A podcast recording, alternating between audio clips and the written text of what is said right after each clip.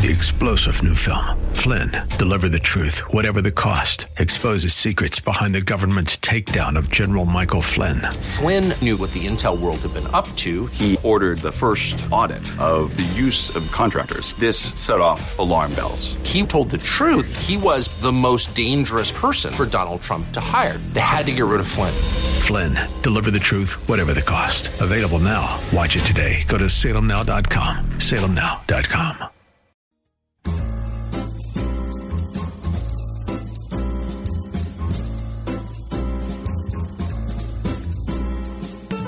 Welcome to another edition of The Ride Home on 101.5 Word FM. And now here are your hosts, John Hall and Kathy Emmons. Well, greetings. Good afternoon to you. A very special day here at the uh, Word FM studios. Lots going on. You know, some days you kind of like, uh, what's not, you know, not a whole lot happening. And then sometimes things come in waves. That was the case today. I'm very full. Very full. Because because of our big party. Yeah, we had a gigantic party. But first, I thought you might be full because you had some. Uh, I had some chips some, also. Yeah, you did. So uh, once a year, I get the uh, very distinct and wonderful pleasure of going to St. Margaret of Scotland School in Greentree. Fabulous school, St. Margaret of Scotland School. And we celebrate Dr. Seuss Day together with the kindergarten class, uh, Mrs. Kaiser's yeah, kindergarten class. I get the uh, the pleasure of reading One Fish, Two Fish, Red Fish, Blue Fish, which, which I read. I'm sure you do well. I, I do fine. I, I, get a little sidebars once in a while. I kind of run down a bunny trail and tell a story here or there, make a few faces, some funny noises, and we all laugh together. And that's what we did today. Really, just a great time. So thanks an awful lot to uh, to Mrs. Kaiser and St. Margaret of Scotland School for their generosity, their uh, their great kindness in inviting me in.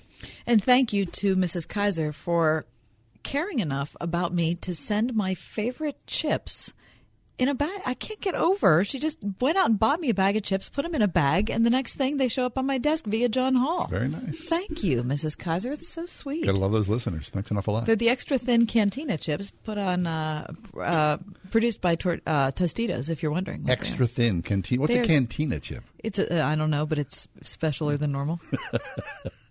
okay, more special than normal. Mm-hmm. So thanks an awful lot. Yeah, Mrs. Kaiser and St. Margaret of Scotland. Also, today, day of days here at Word FM, it is a day of great sadness because we are saying farewell, adieu to the greatest receptionist in the history of reception. Yes, you are.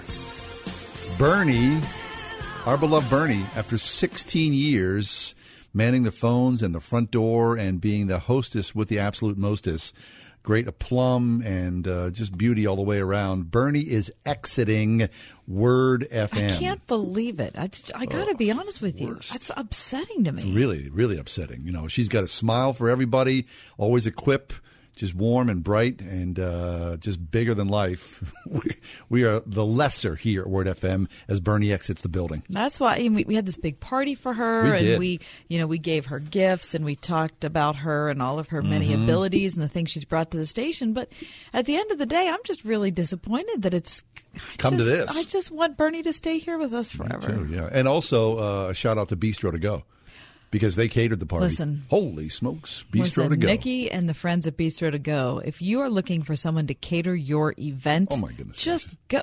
Don't even look at. Don't even do a Google search. No, don't waste your time. Just call Nikki at Bistro to go and set it up. Without a doubt. So when we were talking to Bernie today, so everybody crammed into the uh, conference room. We all had this beautiful lunch, and so we were saying to Bernie, well. Tell us some highlights uh, of your best phone calls because he answers the phone all the best phone calls, worst phone calls. Tell us about that. Well, she went one, be- one better. She said, "Oh, I've got those saved." She walked over to the phone. She dialed in some extension numbers that she's got these, you know, voicemails saved, and she reg- regaled us with people praising hilarious. Word FM mm-hmm. and despising Word FM. It was really in equal measure. Oh my goodness gracious! So she's on the front lines. Uh, I'm sure she must wake up in the middle of the night sometimes with people's voices in her ear, for better or worse.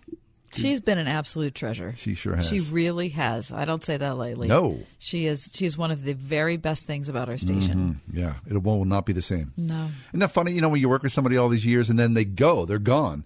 Like so like today uh, I want to make sure that Bernie got extra doses of love. So I called people that we used to work with, you know, Paul Kress, sales guy, Joe Holman, Steve, you know, Steve McCullum, all these guys, and they called in or came to visit in person, which is also a little mm-hmm. extra. Jess you know. Levo was here. Yeah. I mean, you know, it because work is family. This is your, you know, you spend more time here often than you do with your own family.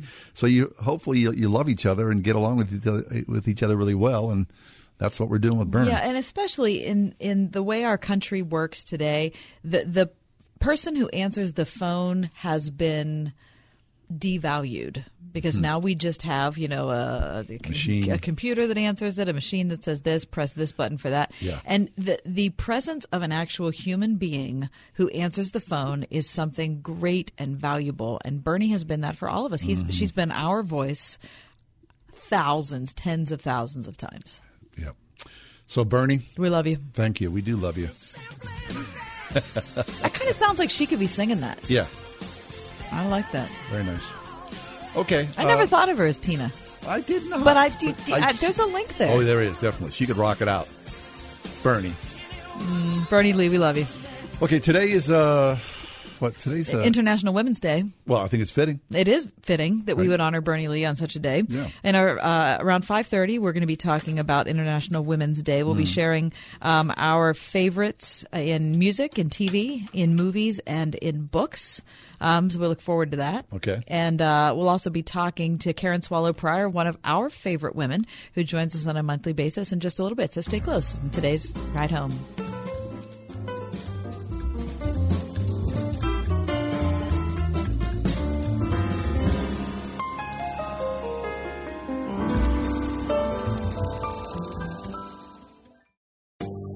One hundred one point five WORD. This week from Chuck Swindoll. If you make little demands on people, you will get a little response, which is all you deserve. But if you make big demands on them, you will get a heroic response. That's the way it is in Christianity. Jesus sets a high standard for his followers. Listen weekdays to Chuck Swindoll and Insight for Living. Tomorrow morning at 8 on 101.5 WORD. Next time you empty the dustbin on your vacuum, hold it over your nose and take a deep breath. No, I didn't think so. Air Duct Maintenance wishes to point out that whatever's in there dirt, pet hair, allergens is also in your ducts. When's the last time those were cleaned? The air duct cleaning specialists at Air Duct Maintenance use the most powerful cleaning process around to leave you breathing easier with upfront pricing and fast, courteous service. Start breathing clean, healthy indoor air today. Visit airductmaintenance.com. Imagine not eating for days and not knowing when or if you'll ever eat again. That's the grim reality for poor families in Haiti. Odette doesn't know when she'll be able to feed her family again. She and her husband Jerome care for their two grandchildren after the death of their daughter. But because of their age and poor health, it's hard to find work. Odette knows that her grandchildren aren't getting enough to eat, but she has no way to find or buy food. Poor families like Odette's suffer with no hope. They have no idea how they will survive. But you can help. Today, you can provide food every day for the next year and a lifetime supply of clean, safe water through Food for the Poor. For just $50, you can ensure that Odette's grandchildren get the food and safe water they need to survive. Would you allow God to use you to save the lives of suffering children in Haiti and Guatemala? Make your life saving gift now by calling 855 828 HOPE, 855 828 4673. 855-828-4673. You can also give by clicking the Give Life banner at wordfm.com. 855-828-4673. For over 35 years, First Baptist Christian School of Butler has quietly offered parents one of the most affordable, high quality Christian educations around. A complete education from pre K through 12th grade with free busing, smaller classes, an extremely high teacher student ratio, competitive athletics, and SAT scores well above the national average. Think an affordable Christian education is beyond your reach? Think again. First Baptist Christian School of Butler at butlerfbcs.com. Extreme Car and Truck in Bridgeville has everything you need to protect your car or truck all winter long. Say goodbye to winter grind with an extreme detailing to help preserve the life and look of your vehicle. Got a new car? Protect your investment with TST Rust Remedy, the most effective rust control system you'll find anywhere. And spray on bullet bedliners offer extreme protection tested in the most extreme conditions known to man. Call the Extreme Team now at 412-257-1006 or visit extremetruck.net. 412-257-1006, extremetruck.net.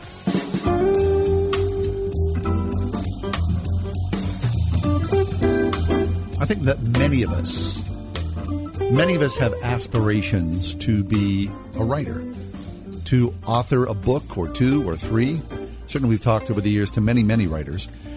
But it's one thing to think that it's a whole other thing to actually do it, to put fingertip to laptop, pen to paper, uh, thought into the ether, and really get to work. Well, our next guest, Dr. Karen Swallow Prior, she's a professor in the English department at Liberty University, a senior fellow at Liberty University's Center for Apologetics, Cultural Engagement. Her latest book is called Fierce Convictions The Extraordinary Life of Hannah More. She's got a brand new work that is not yet out, but she's here today to talk to us about the life of a writer and an announcement as well. So, Karen, welcome back to the show. How are you today? Oh, I'm great. It's been too long. Thanks for having me. It has been too long, Karen. And, you know, of course, one of the reasons it's been too long is that you've been very busy and you've got a new project coming out. I know nothing about it. John knows nothing about it. Is this the moment that we're going to hear what it is? Uh, yes, this is this is why I haven't been on the show so much. I haven't been writing my usual uh, articles and blogs that I love to write so much because I've been working on my next book. Uh, it's been four years. Well, it will be four years when it comes out since my last one. I don't know where the time went. Um, and we released uh, the cover and the title today. Um, and it's, it's the title is on reading well. Finding the Good Life Through Great Books. Hmm. And it is about reading about books. Um, and so, something that the title doesn't quite capture is the fact that uh, it's also an examination of the 12 classical virtues through the lens of these great literary. Oh, I love that. Oh, I'm excited. Mm-hmm. so it releases so, when, yeah. Karen? Uh, in September. So we got a little ways to, to wait, but it actually it um, it can be pre-ordered now, and um, and if you save the receipt, um, anyone who pre-orders it is going to get a free digital digital download of the artwork. I actually commissioned an artist to do the beautiful cover um, and also 12 illustrations inside based on the works mm. of hmm. literature that I cover. Isn't that it. exciting? Congratulations, Karen. Oh well, thanks. Well, we're not quite there yet, but this is a big step in in the process. Right. That I said, as I said, it's been years in the making. So, talk about that. The years in the making, Karen. You've written two. This is your third book. Is that correct? Right. So, That's correct. So then, what is that like? You put, you know, uh, Hannah More uh, to bed, so to speak, and then you move forward when Hannah More was all done. And then so the ideas percolate or you sort through things and think, okay, my next project is going to be, how does that whole thing, you know, coagulate in you? Yeah, no, that's a, that's a good question. I mean, usually I have a number of ideas in my head about books, and um, so when I finished the Hannah More book, I had uh, two or three different ideas, and so basically what happens is that you know I have an agent, and uh, then there are publishers, and I I talk to my agent, I meet with publishers and editors, and um, the the the idea that a publisher and and its editor liked the most is the one that I went with. I, you know, once that I, I met with that editor a couple of times actually, um, and we refined the idea that I had to uh, write a proposal. A lot, you know, a lot of aspiring writers don't realize that with with nonfiction, um, you don't write the book first. You actually, you know, get an editor interested, and then you write a proposal because um, because the publisher really shapes the book a great deal as well as mm. the editor. And um, it's true in this case that the, the the book that I just finished, or actually I'm still I'm still working on the final edits. Um, the book that I'm finishing is a very different and I think much better book than the mm. one that I proposed because of that that give and take with the editor. And the editor gave me one suggestion that just turned everything, and that's when it turned into a book um, based on the classical virtues. See, boy, suggestion. that's a really interesting idea, um, and that's something that people who haven't gone through that publishing process don't know about yet. It, John and I get a lot of uh, self-published books um, that come across our desk, and the there are two problems with most of them, I think. Um, and the one problem is that they're way too long. Way too long. Um, and the second thing is that they're, they need a different perspective to help them hone mm-hmm. their perspective. And that, I'm guessing, are two of the things that you think are valuable about having a publisher. Oh, and absolutely. an editor, right? I mean, I it, it's I mean, writing is a communal effort. I mean, from the from the beginning, the I you know I want to know that the idea I have is not just a good idea to me, but to other people, and then to have that kind of um, uh, those other perspectives of, of not just the editor, but then then the editor can love the idea uh, and then take it to the rest of the of the publisher, where the accountant, you know, the table where the accountants sit, and all these other people who have to say, okay, well, how can we actually make this idea marketable? I, mean, it's a huge team effort. I would. I, I can Im- not imagine doing this on my own. I see. So in some ways, then, so that that's interesting. That you know, there's this table, and you you mentioned the accountant because the publisher has the final say. Because ultimately, this depends upon sales. Yes. Oh, absolutely. I mean, we live in a capitalistic country, thank the Lord, and um, that's you know, it, it, the, a publisher isn't going to publish books if it can't sell the books, and so um, so I, I think it's it's just part of the valuable process. Now, if someone wants to self publish and take that expense on for themselves, that's you know that that's fine. They can do that. Um, I just I just find it's hard. It's, it's hard. It takes more time. Um, but I'm a slow writer, so that's okay. Um, to, and I I just much prefer this collaborative team I see. effort. I mean, even when I write articles, I really appreciate the input and the feedback and the and the and the refinement I get from my editors. And, and what about that? So talk about that collaboration between you and an editor, because there you are. You know, you're an English professor. Obviously, you're an expert and in English. So that would take a person mm-hmm. whose whose ego is is small enough or flexible enough to kind of go, "Excuse me, Karen. You know, you should look at this," and because other people might not want to think, "Well, I- I'm an English professor. I've got this together. I don't need necessarily need your help or want it."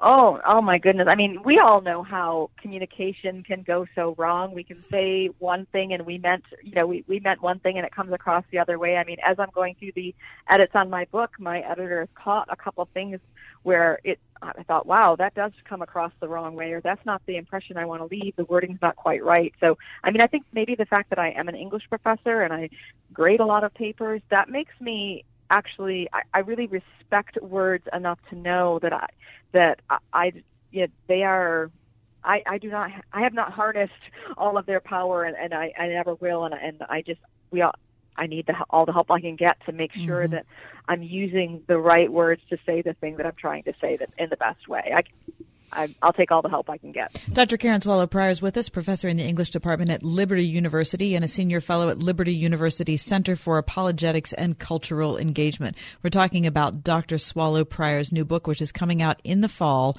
on reading well. Uh, Karen, just for those people who are listening who are maybe bloggers or want to be writers, I I guess I want to get in your head about the writing process because you are. Um, you are pretty free on Twitter and on Facebook to talk about how much of a slog it is. Oh, it really is. And of course, it's different for everyone, but I just, I'll be totally honest and I'll say that 90% of the writing process is for me hellish. It's painful, it's hard. Um, it, as you said, it's, it's a slog. It's just putting your butt in the chair and putting words on the paper and knowing it's terrible, um, for a long time until for me, uh, the fun part is um, it, is when I get to edit and revise and shape the paragraphs and pick better words, and then it gets fun for me. But the, the the structuring and the building, well, I compare it to building a house. Digging the foundation, pouring the cement, and putting up the walls is really hard labor, and it, I don't enjoy it at all. But I Mhm. love the interior decorating. okay, so that's interesting. So once you get your framing done, you you love the stuff in the middle. It's just getting it's just getting the outline done. Well, it's more than the outline. It's even filling it in. I, you know, thinking through the connections that I want to make, and um, just developing the ideas. I really, I have to think through them and go running and sleep on them, and then when it's all in place, and I can play around with it and improve the words and uh, organization and refine the points. That's what's really fun for me. Okay. So, what about what this does to a family? I mean, you have a husband who loves you and who would like to have a, a relationship with you, right? Except that when you're writing a book, it probably seems like you know you have you know a a, a, lover on the side who's taking away your time and attention and affection. Well, I have, a, I have, a, I have a very understanding husband, and it's funny. I use the building metaphor because my husband does. Um, he he's a teaches and he also builds and we're doing a major remodel on our house right now.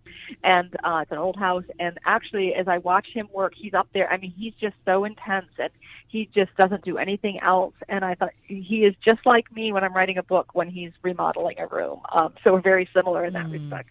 Okay. All right, so you can sympathize and empathize with one another. Yes, uh, absolutely. Okay, uh, my last question for you, Karen, is um, how does someone start? So we've got a, a, bunch of listeners who love books, who who devour them. Who, you know that that type of of world is what they want to do, but they can't figure out how to start. Sure. Um, go to where the writers and the editors are, and that generally means going to writers' conferences. That is the mm. most important thing to do. Whether mm. it's a little local regional conference, and there are excellent ones of uh, of the that kind of conference or a national conference, and you can just Google it. There are specialized ones, there are Christian ones. Um, my favorite one is the Festival of Faith and Writing, held every other year at Calvin College. I'll be there speaking a few times this uh, April. Um, go to where writers and editors are. I mean, you have to put yourself in the, that community. Um, you have to invest time and energy in plugging into that community because they're not going to come to you. So that's the 1st mm-hmm. place to start. Very good. So, what's that like? That moment that you think, okay, well, I'm essentially done with the manuscript, and you hand it over to the publisher. Is there is that exultation, or is it terror? Is it dread, or, or all those feelings? Well, you know, again, it's a it's a process because I turned in my the first draft of my manuscript last fall and then I sit and wait and I get um you know I get the editor's edits back and then I make those changes and now I'm doing the next round of changes. Um so it's it's not as climactic as it might sound mm-hmm. because mm-hmm. because it is such a long process. I think w- the big big moment will be that day when it goes on sale and I sit back and um I can't do anything else. It's out there. And then I just have to wait and see how the world receives it it. Sounds terrifying it is. you know what? Well, I got to tell you this. It just popped into my head. Um, we were with Andy Crouch about a year ago here in Pittsburgh. We were uh, a group of us were having lunch, and he was talking about his tech book that, of course, came out maybe a month or so later. And um, I said, "So what? Tell, tell us about like the, not the not what the book is, but what the process of writing the book was like." And he said, "You know, I feel like writing a book is like when I send one of my kids to college." He said, you know, you do all this work and you put all this time and energy into them, and then you just kind of throw them out into the world. And then it's kind of, you just kind of sit back and see what the what world happens. makes of them. Yeah, yeah, that's exactly it. Yes, okay. And having friends like you and you know and, and support like that, it, it helps as well. Fabulous. Well, great. Well, we're we're excited to see what the world makes of your new book, yes, Karen. Come September. Wait. Yes. And, and you'll, you'll have me back on to talk about it when it's out, right? Promise. Many, many times in between as well, Karen. We can guarantee that. Thanks an awful lot. Always a great pleasure. Thank you. Thank you. Karen Swallow Prior from Liberty University. In September, her newest book on reading well, finding the good life through great books. More information about Karen on our Facebook page. We'll take a quick break, come back. We've got lots more ahead. We're going to talk next, well, in a few minutes, about six day creation, the only long term viable option. Stay tuned for that emotional conversation. Individual results may vary. Sophia went through a lot of tutoring and got minimal results. For her ADHD, she was almost off the charts. None of the typical therapies met her needs. We felt like we were constantly playing catch up. There was great guilt, like I had done something wrong. I hadn't taught my child what she needed to learn. She wasn't functioning in society. I knew I knew this was going to be the solution. Brain Balance is the answer for your kid because it didn't just mask the problems, it actually addressed the issue. That little girl that wants to do well, that wants to please, that wants to make the right choices is actually able to make the right choices and to please now. This is not my kid anymore. This is this totally different kid. I don't doubt for a moment that I made the right decision in taking Sophia to Brain Balance. It has completely completely changed our lives. Why just mask your child's learning and behavioral issues when you can get to the root of the problem? Call Brain Balance today and make a real difference in the life of your child. Call 724 390 9012. That's 724 390 9012. This is Mike Howard, General Sales Manager for Salem Media Pittsburgh. By now, you've heard my message seeking qualified salespeople. You may not have responded because your current job is exactly where you should be. That's great. Stay put. But maybe you haven't called because you think, I don't have media sales experience. I'm not qualified. Let me assure you that while media sales is definitely advantageous, it's certainly not required. We have successful salespeople coming from a financial sales background, retail sales and management, logistics, medical sales, and then me, hotel and hospitality sales. Or maybe you haven't responded because you simply have more questions. This is where a quick conversation can help.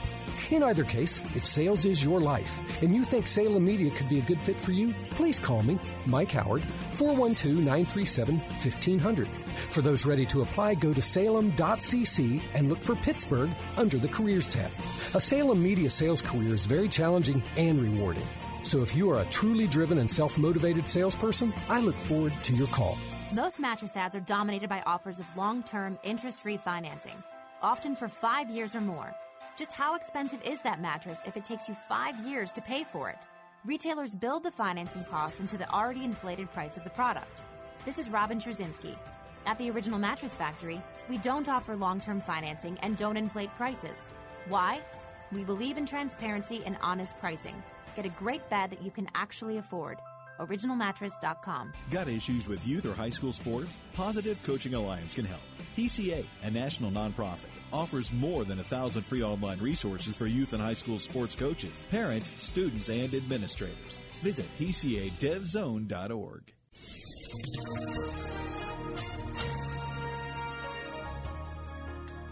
Cloudy and blustery tonight with some snow at times. That snow leaving behind a coating to an inch of accumulation, the low 26. Mostly cloudy tomorrow, brisk and cold with flurries high 36.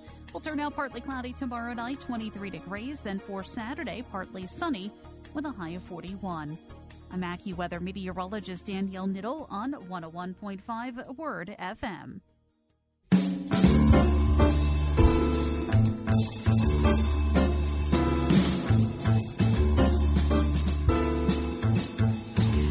Spring training is going on, even though John and I have emotionally withdrawn from the Pittsburgh Pirates just because our hearts are broken. Our okay, are broken. just trying to be honest about who we are. Once Andrew McCutchen left, uh, the heart went out of my commitment to the team. Uh, but that's okay. I mean, I still love baseball. I'm going to try to, you know, put my best foot forward this year. However, um, a baseball story in this day in history. Uh, Joe DiMaggio died at the age of 84. Do you, you have any idea what year Joe DiMaggio died? Uh, 56 game hitting streak made him an indelible Oh. American folk hero. Yankee Clipper, Joltin' Joe. Uh, I would say, uh, I think I remember this, uh, 1999. Uh, nine, yeah, 99. Mike, what the heck? That is the exact year he died. Hey, oh, very nice. What? Very nice. Good. No, well, you know, because He can see right through that. No, I I no, got it's nothing. hidden. No, no, I you can't- hide things He from has to be him. cheating. no, I'm not. How can he be that No. good at that? Uh, here's the deal. If you are again of the, you know this my age, a, a middle aged white guy, uh, and, and you follow baseball, of course Joe DiMaggio. I mean, he's you know he's one of the the most influential, one of the biggest stars. Although I never saw Joe DiMaggio play, you know, he was career was done by the time I was done. However, Joe DiMaggio lived a, a lot of guys' dreams in that he married Marilyn Monroe. And then later on, he, he had a sort of second career as a television pitchman as Mr. Coffee. And a lot of mm-hmm. people, you know, like me, I, when I would see like Joe DiMaggio on the television commercials with the Mr., I would think, that's Joe DiMaggio. I mean, he was like a hero to me. Mm. I mean, and Paul Simon, you know, where have you gone, Joe DiMaggio? Mm-hmm. Our nation turns its lonely eyes to you. He was immortalized across all media. So, yeah, of course I'm going to remember who he is. But I can't remember. I can't believe you remember the exact year he died. You have a freakish memory of stuff weird. like that. Okay. Um, do you remember what year his 56 game hitting streak happened? Now this will be harder. No, I Yeah, don't. Uh. I would say. Uh, You weren't around. No, of course not. Um, 52. No, you're way off. Happy to. s- Thank you.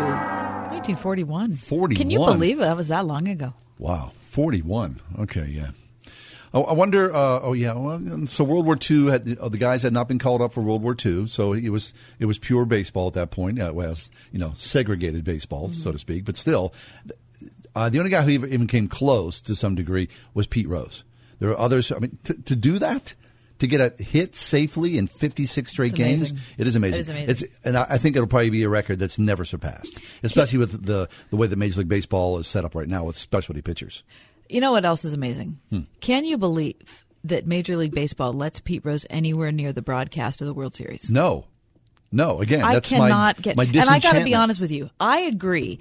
I think Alex Rodriguez does a great job on TV, but I can't believe they let him. I agree. Anywhere near it. I mean, way. look, he's got broadcast chops. Clearly, he has much more potential in broadcasting than I ever expected that he would. I'm not trying to diss the man's ability. I'm just saying we know the history of A Rod. So how is he? How has he become one of the premier broadcasters associated with the World Series? It'd be like Lance Armstrong calling the Tour de France. I just can't get. I cannot Same get kind of over thing. it. I can't I, I know. Well, Major League Baseball is complicit in a lot of weird stuff. There's no doubt about that. All right, your favorite major league sport? Major League Sport. Yeah, Well, uh, despite my heart being being broken, it's still baseball. It's still baseball. I mean, I just you know from, from the earliest earliest age, you play baseball. You, you know, you watch baseball. You're part of baseball.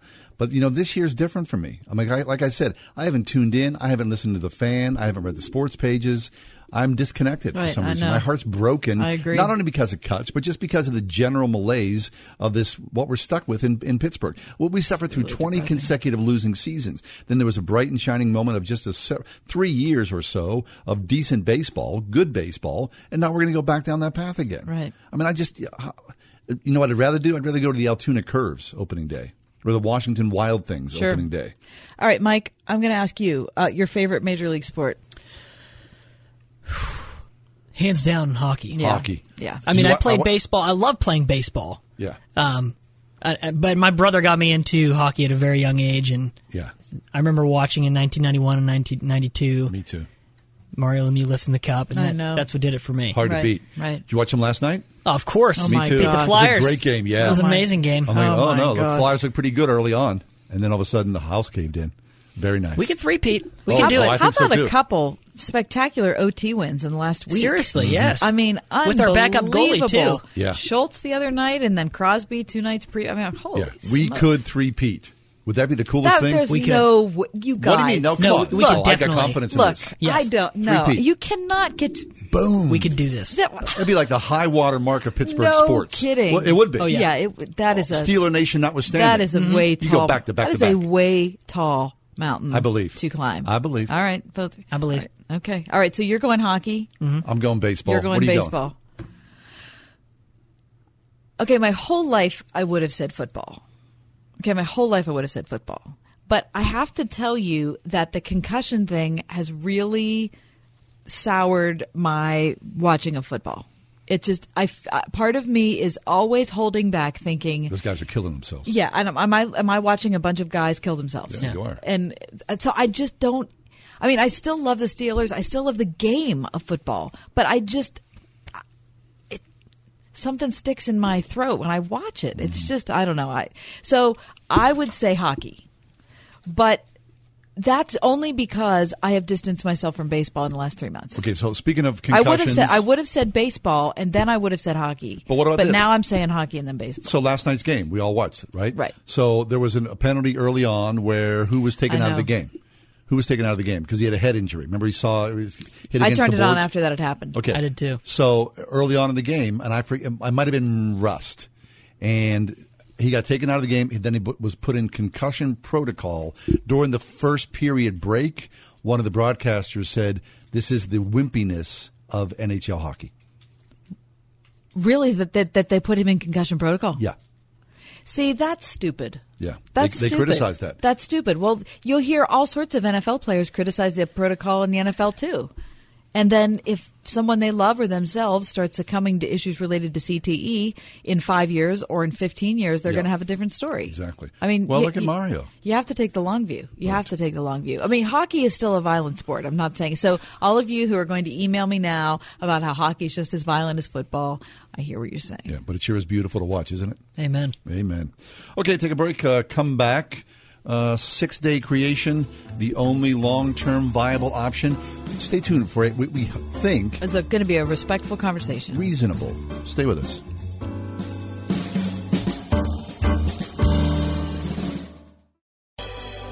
101.5 WORD. Dr. Charles Stanley on the Christian life. The key to the heart of God is obedience.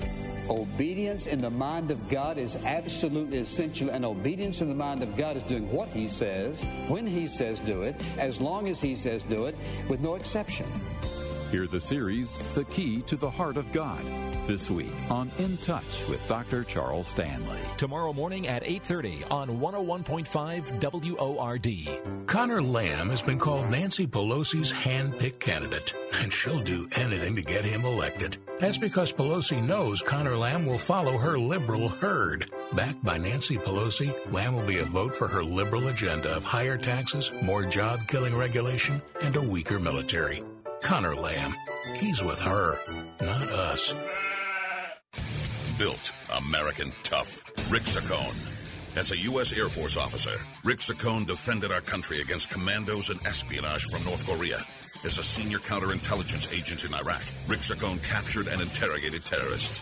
As congressman, Rick Saccone will fight for Pennsylvania jobs and oppose Nancy Pelosi. Rick Saccone protects our families, community, and country. Built American tough.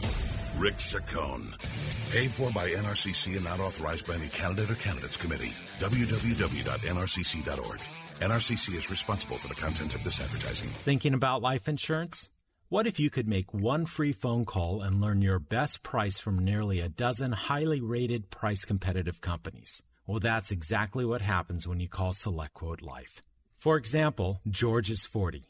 He was getting sky high quotes from other companies because he takes meds to control his blood pressure. But when I shopped around, I found him a 10 year, $500,000 policy for under $25 a month. I'm SelectQuote agent Dan Savino.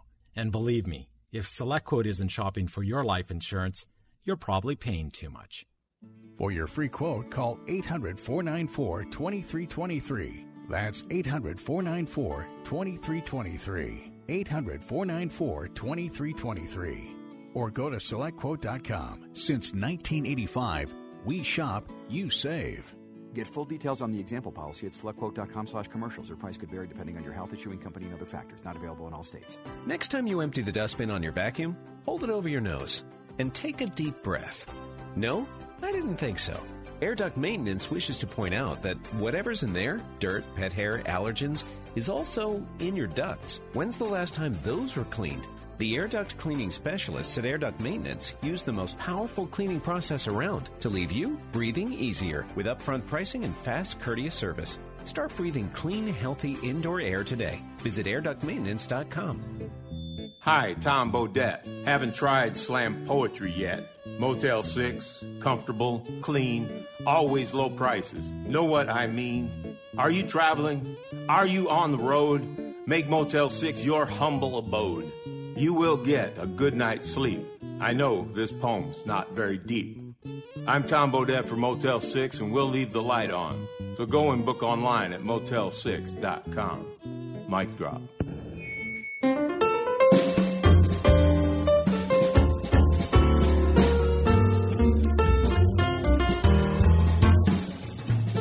There are several issues that really divide Christians.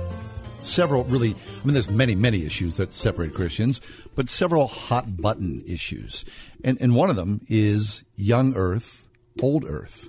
And if you've never heard that argument before, What that means. Yeah, basically, there are people who read the Bible and it says on this day, this is what God did. Right. And, right? Um, and that was day one, or that was day two, that was day three. In Genesis. And some people believe that that reading of Genesis 1 details a creation of the universe that happened in six literal 24 hour days. That that's the gospel. That that's what it is. And there's That no variance within that. That Right. God had those six full days, and that's how creation, the entirety of it all, came into being. Now there are others who would say the opposite. That there's a much longer view. Right, and those those people are still Christians, and those people are still Bible believing Christians. Right. They look at Genesis one and they say, okay, well, you know, based on what we know about science and what we what we have discovered about the universe, we recognize that the universe must be much older um, than just the dates that are detailed in the Old Testament for us, and so.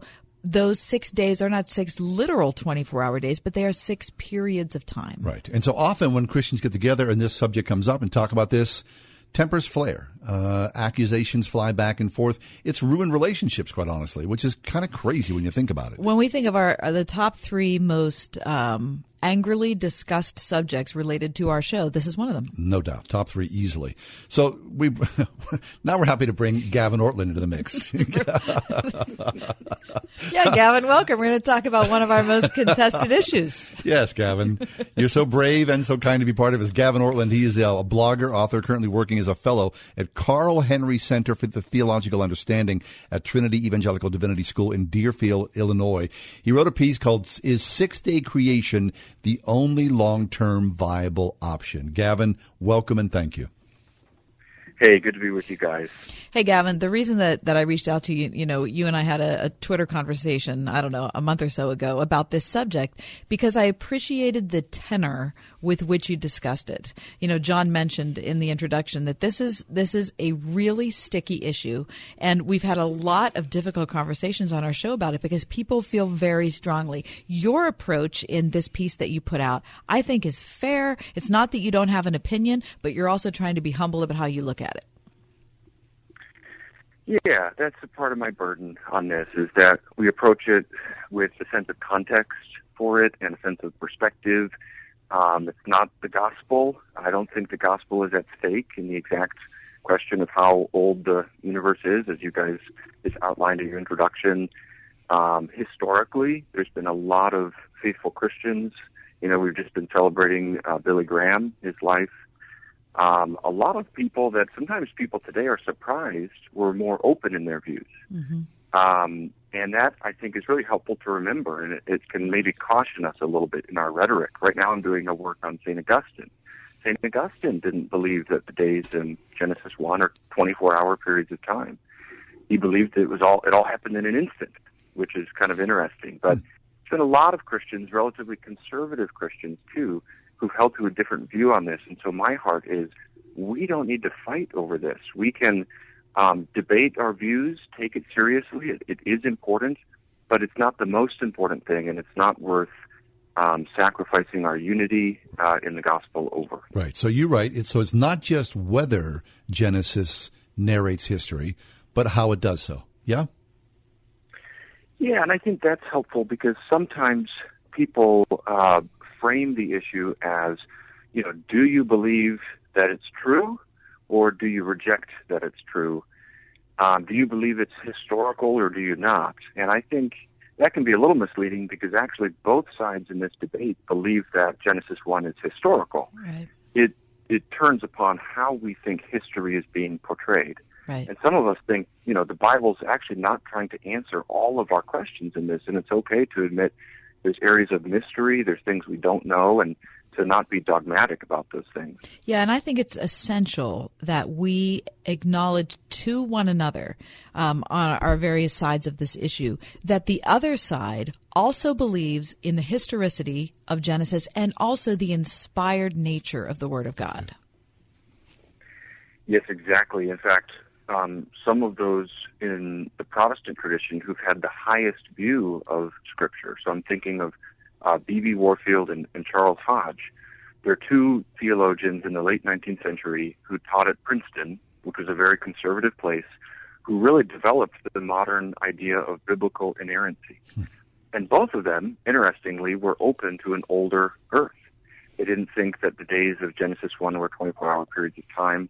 In fact, a lot of those early fundamentalists in the late 19th century and early 20th century um, held to the gap view, which is that there's a period of time between Genesis 1 1 and the rest of the chapter, or what Kathy mentioned earlier, the day age view, that the days are long periods of time.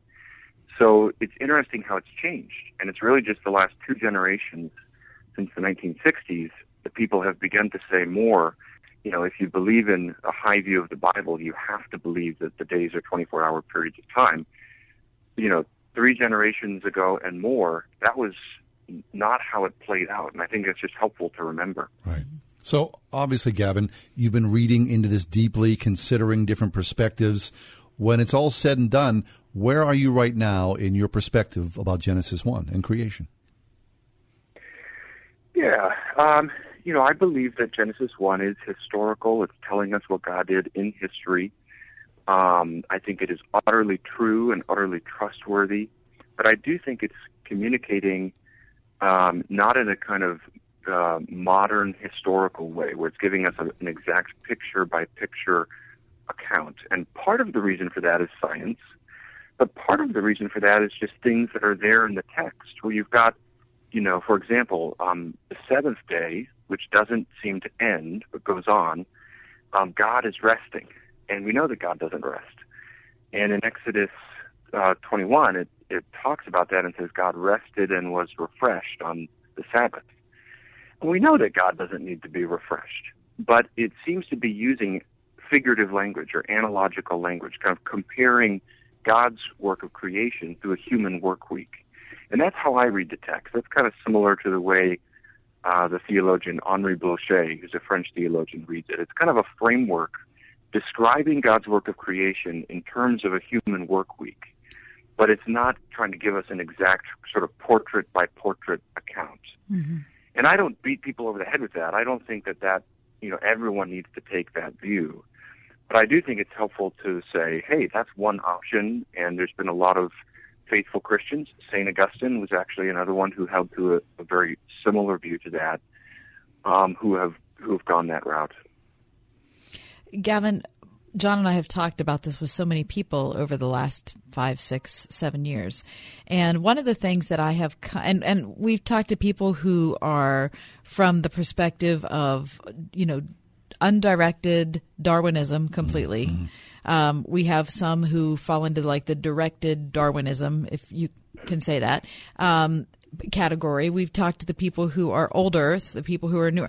So I feel like we have we we've covered the cross section here, and um, all I can say for sure is just to echo something you already said, which this is not a salvific issue. And if you're not familiar with that word, that just means this is not an issue that we're going to be saved on. And I, I would just challenge anyone listening let's not think about these the, our theories of creation as as live or die type of uh, type of bits of our theology. That's just not the way i believe god intended us to look at the story. Yeah i totally agree with you. And i think just to kind of echo your thoughts there one of the reasons i think that's so important is the scenario that i call the freshman in college crisis which is where um, if someone has heard that the only possible Christian view is that you have to believe the universe is six to ten thousand years old, or in that ballpark. And then you go off to college, or maybe a different season of life, or whatever, and you encounter something that makes you question that. Now you have to choose between a, a recent creation and basically atheism. Right. You know, unless right. you're aware, unless you do your own research and you realize, oh, actually, maybe Warfield or whoever, you know, other Christians have had different views. So John Stott or Charles people, Spurgeon. I just have to throw those John, in. John Stott, Charles Spurgeon, exactly right, and and many others we could mention. So my my challenge to people is, if you argue for one view, at least in fairness and in honesty, present the alternatives and recognize that there's still Christian options. Mm-hmm. It, the choice isn't between one particular model of creation versus atheism. And as basic as what I'm saying right now is, I think, I think it's kind of basic. People sometimes don't do that, and the choices are presented as either, you know, 24-hour days or you reject the Bible altogether. And the mm-hmm. concern with that is it creates a lot of these freshmen in college crisis of faith scenarios where people are simply unaware that there's a spectrum of views. Right. And But- that Christianity is not hanging in the balance between one view and the opposite end of the spectrum. And that's just a pastoral burden I have that I have seen. Actually, I'll, I've seen that play out many, many times, and I feel very concerned about that. And I think it's something we should take very seriously. Surely, and that's extremely important. But you know, and not to whitewash or gloss over the salvific issue, because there are many people who would say, "Wait a second, if you cannot believe word for word what the Bible says, which is six day creation, if you can't believe that in Genesis one, then the rest of the Bible crumbles upon that." So, for many people, it is an issue that is deeply true, the true Word of God. Yeah. That's true, and I it, I want to try to not be dismissive towards that, but try to engage that with people and work through that. And my argument, my appeal would be to say we are interpreting this chapter. There are judgment mm-hmm. calls that are being drawn in how we construe the truthfulness of Genesis one, and that's where history helps me because we do read the Bible not as individuals, but as a part of this long tradition of Christians. And if you know, it's kind of like if enough other godly Christians have looked at the same passage and said, you know, I see that differently. I think humility should require us to say, mm-hmm. okay, I should recognize at least, you know, I'm not an infallible interpreter. The Bible is infallible, infallible, but I'm not mm-hmm. in, in how I read it. And I might have missed something. And if St. Augustine and some of the other people we've mentioned already in this interview all saw it differently, then maybe it's not the, the, the truthfulness of Genesis 1, but the interpretation of Genesis 1 that's really at stake here. Right. Gavin, one we only have a minute left, but one last point I want to bring up, which is that all truth is God's truth. So it, it, the truth that we're finding through the study of history or the study of chemistry or the study of biology or what that is all God's truth. Mm-hmm. And so I think that our um, our tendency to try to protect the Bible and somehow be like, you know, yeah. no, no, this is this this has to be true. I think if we recognize that the that we believe the Bible is true, and if it is, then it will stand up. It will stand That's up great. as more truth is discovered by more scientists and experts and observers in every single field. Yes, exactly right. And and right in and with that, I think it's appropriate for us to feel a need to exert humility towards science not that we bow down and say everything that a scientist might ever say is truthful, but I sometimes observe Christians can be dismissive and think science is, is a bad thing. Um, and as you're saying, I don't think we need to be afraid. But to the extent that it's good science, I think we can have a humble posture and be open and, and you know allow for that dialogue. And as you say, ultimately trust that if God's word is true, we don't need to protect it. It can stand up just fine on its own. And the ultimate thing it points to, uh, which is not where we differ on how old the world is, but the very fact that the world had a beginning is such an incredible point of common ground that all of us have who believe in Christ. And it's a point that we can press into our culture and speak into the confusion that a lot of people have. I think that's where we should put more of the emphasis. Amen. Gavin, always a great pleasure. Thank you so much for your, your kindness, your clarity, your wisdom, being with us. Hey, really enjoyed it. Thanks so much, guys. Thank you. Gavin Ortlund. Hey, my name's Brant. You ever make a change and then wonder, why didn't I do this a long time ago? That's what's happening for thousands of people with regard to their health care. They're joining Medi-Share and then they're wondering, why didn't I already do this? For most members, it costs less than half what they were paying for their old health plan. There's a huge provider network, too. You can customize your plan and this is awesome. Medi-Share members can go online with a doctor 24 7. So if you need a prescription for the flu or something, it's so convenient for you and your family. So, yeah, this is one of those why did I wait on this things. And if you don't love your current health plan, you're not stuck with it. You can join Medi-Share anytime. By the way, to give you an idea, the typical savings for a family, about 500 bucks a month. It just makes so much sense. Check it out. They're super easy to talk to. Call 844 41 Bible. That's 844 41 Bible. 844 41 Bible. It's an amazing song. You know, I've never told anybody my story. From Erwin Brothers Entertainment comes I Can Only Imagine. When I was uh, 11 years old, life was tough. On March 16th, discover the untold story behind the beloved song that inspired millions. My dad was a monster, and I saw God transform him, so I wrote this song. for my dad. I can only imagine. Rated PG. Parental guidance suggested. In theaters March 16. Go to ICanOnlyImagine.com.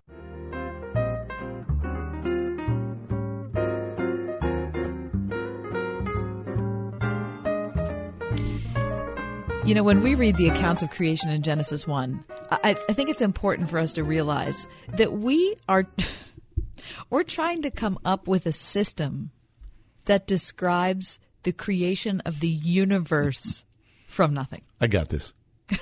Step aside. please. Yeah. So the fact that we're all so sure. Oh, yeah, Oh, yeah. It totally happened in six 24 hour days. Or, oh, that never happened in six 24 hour days. Look, I, I've said this to my kids when we've talked about this, and we have many, many times. I've said, if you are not willing to stand before God and hear the opposite, like if God says, hey, guess what, Kathy? I- Okay, personally, I believe in an old earth, right? Yeah. Um, if I get to heaven and God says, hey, guess what, Kathy? I did that in six 24 hour days. I'm in. I have to be ready to say, you Yep. know what?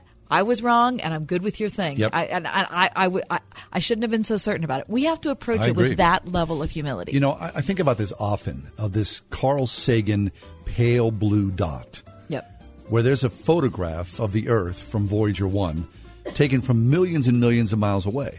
And there's Earth, this tiny pinprick of a little wisp. And Carl Sagan, in great poetry and in depth, who's not a believer, but he talks about us in the vastness of the sphere of the universe. It's fabulous. Do yourself a favor sometime. Look at, just Google Carl Sagan, the pale blue dot. It's a whole different perspective on the enormity of God's creation.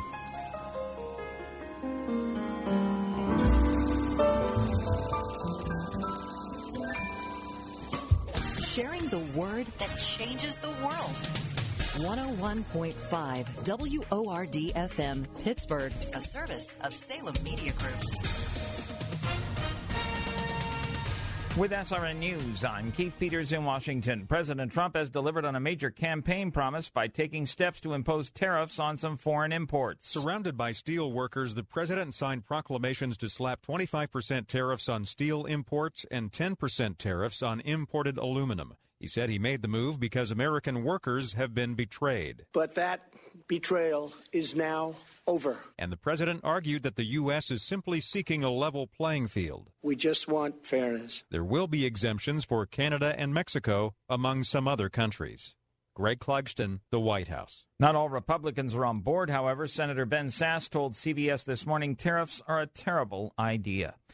On Wall Street, the Dow up by 94 points to 24,895. The Nasdaq rose 31. The S&P advanced 12. This is SRN News. The Ride Home with John and Kathy, driven by Colussy Chevrolet, serving the Pittsburgh area for 100 years. You work hard to recruit the best talent for your business, so you understand how important benefits are. Today's candidates are looking for more than just insurance and retirement accounts. They want benefits they can use every day and perks that help them achieve that all important work life balance. With Varidesk standing desk solutions, you can create the healthy office culture they're looking for, where employees can move more throughout the day, so they're happier, healthier, and more productive. The new Varidesk ProDesk 60 Electric is the perfect way to create your active workspace. It's a commercial grade electric standing desk that lets you sit or stand with the touch of a button. And it assembles in under five minutes with no need for professional installers or labor costs. The ProDesk 60 Electric ships for free. And thanks to our 30 day guarantee, if you don't love it, we'll pick it up for free. To learn how you can try the ProDesk 60 Electric in your office, visit varidesk.com slash radio. That's V-A-R-I desk.com slash radio. It's that time of the year at the Springhouse in 84. It's Dairy Farm Tour time. That's right. We actually invite classes of school children to our real working dairy farm. The children love feeding the calf, milking the cow, and even seeing where the cows sleep and smelling what they eat.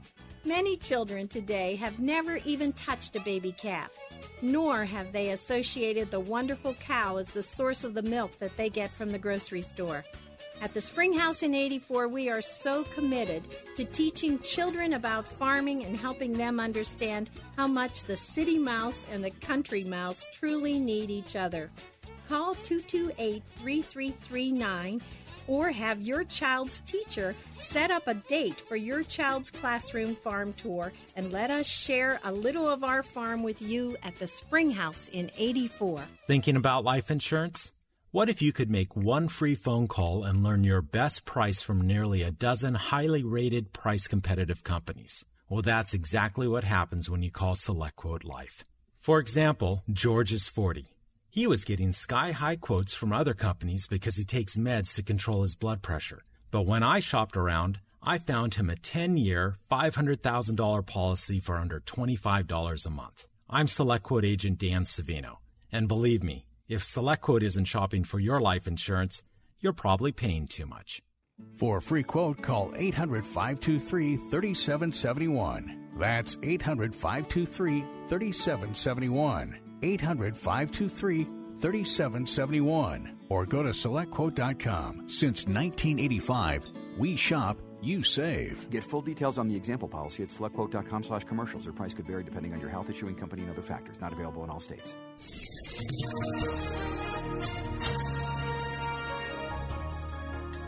Cloudy and blustery tonight with some snow at times. That snow leaving behind a coating to an inch of accumulation, the low 26. Mostly cloudy tomorrow, brisk and cold with flurries high 36.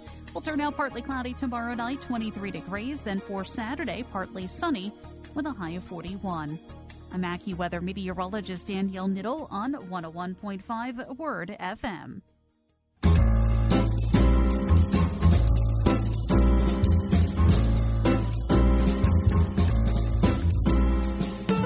Welcome to another edition of The Ride Home on 101.5 Word FM. And now here are your hosts, John Hall and Kathy Emmons. Welcome in. Kathy Emmons here with John Hall, both of us celebrating International Women's Day. Mm-hmm. John, happy International Women's Day. Thank you so much. New Mike, You to well. you.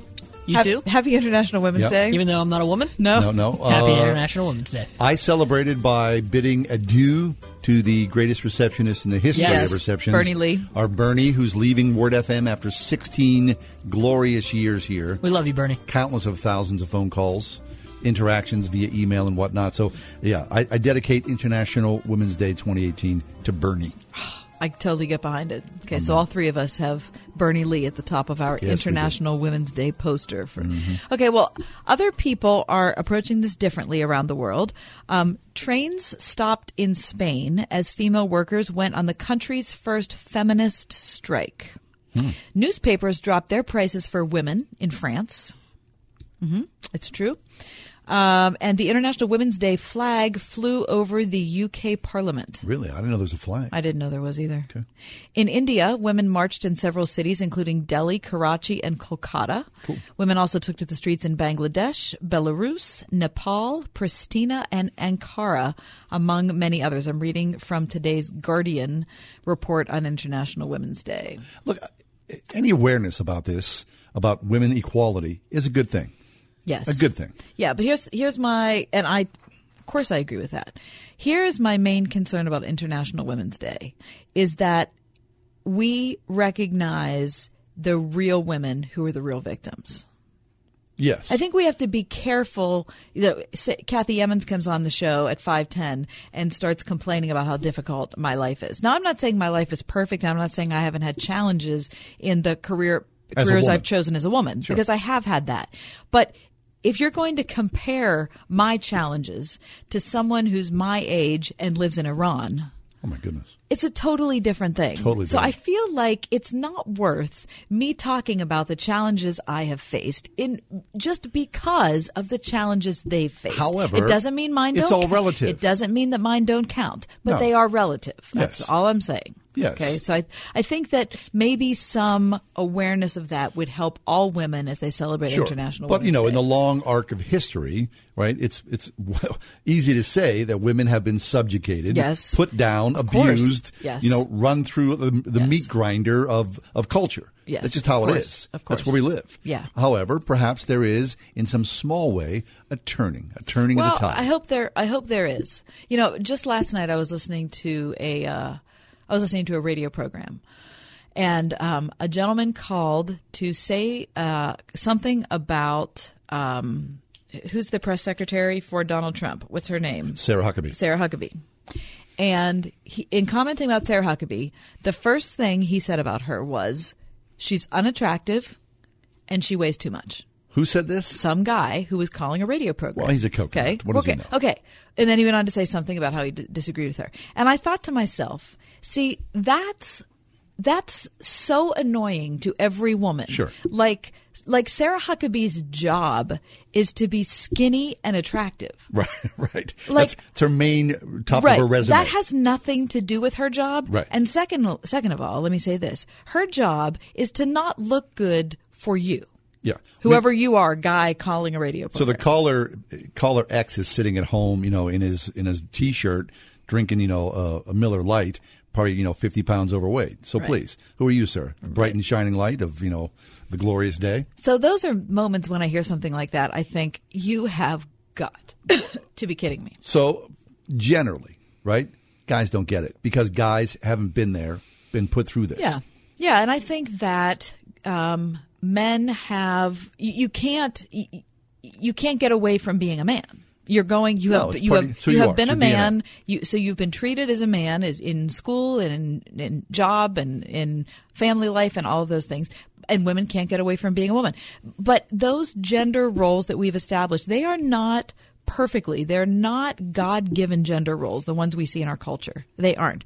But at the same time, our culture has not gotten it completely wrong either. And so I think that that's a difficult thing. I think when I hear people at International Women's Day say, I can't believe that for so many decades, women were forced to stay at home and they were only allowed to be mothers and they were only allowed to be wives. Well, look, I, I'm working and I ha- enjoy working and I would rather work than I would rather stay at home. But the point is that that is not all bad either. But you did stay at home. I did. So women who choose to stay at home and choose to be wives and mothers should not ever be called only Right. doing that, right? Um, but it's wonderful that women have choices. So in in in in women's angst to push forward, I don't think they need to be so strong and say women should be not that or Only women should be only that. Yeah. You know, I think what we should be going for is women having independence and women being valued by men in the workplace, at home, as co-workers for the same goal. Right? That's what we should be going for. I think if you're a guy, if you would look at women and think, I would talk to that woman or those group of women the way that I would talk to my mother or my mm-hmm. sister. And if you had that in mind all the time, it would clean up a lot of BS. That is very smart. Don't you think? That is very And I think a lot of guys, look, I mean, and believe me, the way that I've treated women is, you know, has never been on the front page of Time magazine. That something I'm going to stand behind. But I got to be honest, I had five sisters. I had five sisters, and I was next to the youngest of all those kids. So a lot of that was ingrained in me. In you know, Through, I mean, through physical violence. some in some ways. I mean, you know, yeah, you get the message, right? You see four older, you know, sisters in front of me, and I go, "Oh yeah, I see what they're going through. I understand that." So to me, that was a life changer. So look at that. Look at your mom. Look at your sisters. Look at your wife. Speak well in front of them as you would speak well in mm-hmm. front of all women. Okay. and so- act well. So you say your mom and your sisters are a formative part of how you view how do you talk to women? A hundred percent. Okay. So Mike, first of all, both of you guys how, treat women well all the time. So Mike, where did you learn that? Who did you learn that from? My father. Okay. Um, he spoke highly of my mother in front of me. Yeah. Um, yeah, they would have their have their tiffs, but I don't know. For, to me, I and, and maybe this is just media just showing this side of it. I just feel like the feminist movement is is basically comes down to this song. Anything you can be, I can be greater. Sooner or later, I'm greater than you. No, you're not. Yes, I am. No, you're not. Yes, I am. No, you're not. Yes, I am. Yes, I am. Is that John and I arguing before the show? All the time. Betty Hutton and uh, Howard Keel. Oh yeah. Uh, what is that from Nanny, a get show? your gun. Nanny get your Nanny, get your gun. No, that is what it is. And the sad thing is that that doesn't acknowledge that women and men are different, and Yeah. that's a good Right. thing. Of It's a course, great thing, everybody right? has their own skill set, It just, right? It just bothers me. It bothers me that we can't just look at each other and say, you know what, you're better at that. Yeah. And so, We are complementary. yeah, right? we're supposed to be complimentary. So anyway, International Women's Day. Thank you very Let's much. all celebrate. We're going to talk about it at five thirty. Um, we're going to talk about our favorite female uh, musicians, uh, our favorite female writers, and our favorite female females on uh, TV and movies. And our favorite female receptionist, Bernie Lee. Very nice. we salute you, Bernie. Bernie Lee theme song. As you exit Word FM for the last time today here. God bless you all. Take a break, be right back. We got lots more ahead. Hey, stick around. Uh, we're going to speak with a man who has made Pittsburgh home. What a contributor. His wife, his children. That story next.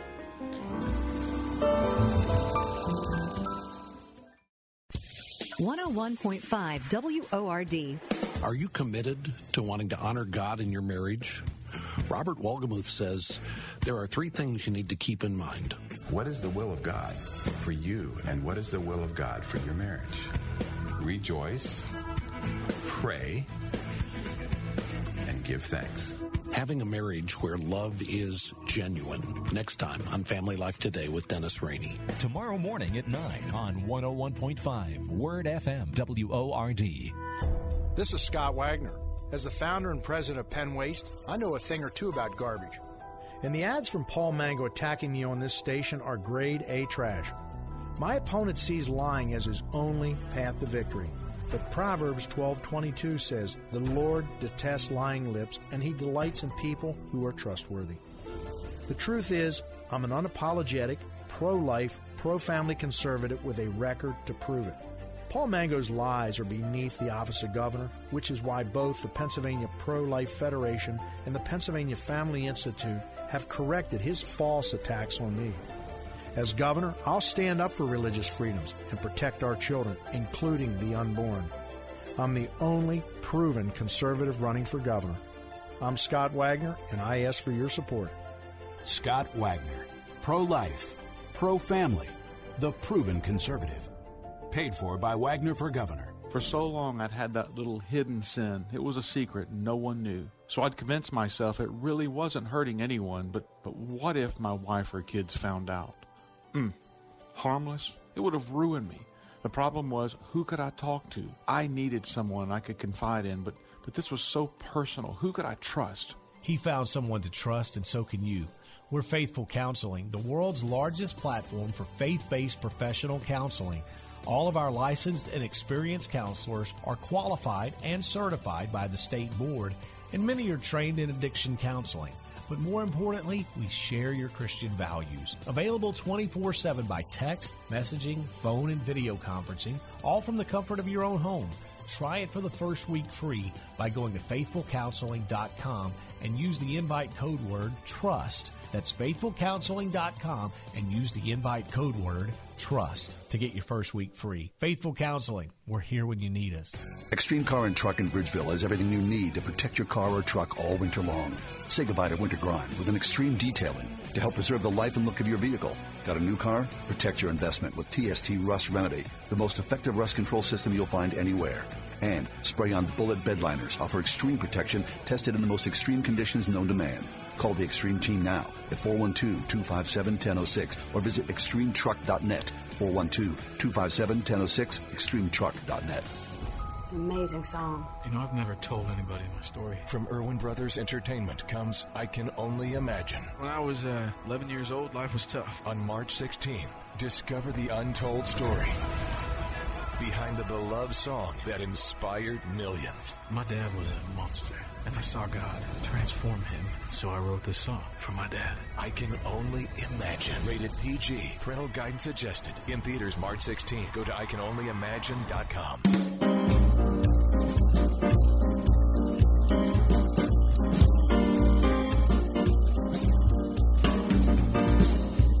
In all of our conversation about immigration, about education, about our community here in Pittsburgh, you know, we talk in theory, right? We, we, we have our political perspective on things, but it's not often that we just actually talk to a person. And, and I think that if we talk to people, we would our, our viewpoints would change, wouldn't they? First of all, they would become kinder.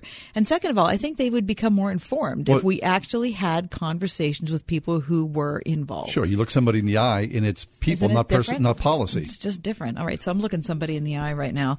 Um, we're happy to welcome Jose David Posada to the program. Jose is a fourth year PhD student at the University of Pittsburgh in biomedical informatics, and um, he is not a Native American. As you, well, that sounded wrong, right? does, yes, it does. he's not a Native American, and he's not an American. But welcome, Jose. We're glad you're here. Uh, thank you for inviting me. It's our pleasure. Okay, Jose, tell us where you've come from, and tell us how you ended up coming to the United States. Yes, I'm from Colombia. Uh, let me say that is with two O's. So it's not Columbia.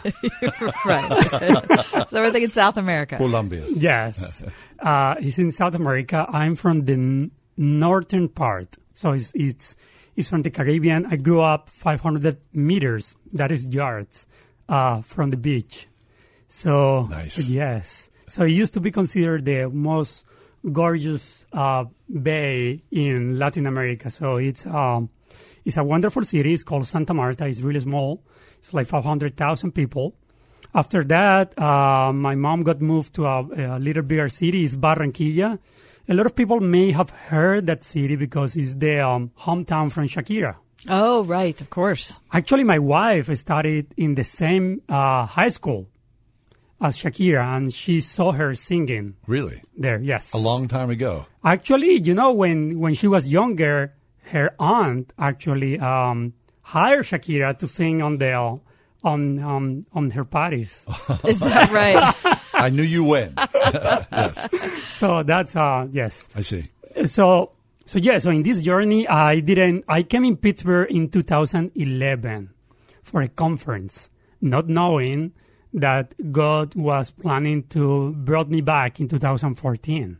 So I've been here since 2014, Mm. and I actually the hotel that I was was not was actually closer to this to this very place. How about that? All right, talk about. So you were a Fulbright scholar. Yes. So, uh, so I applied to Fulbright. Uh, it's a long process, it's like a six month process.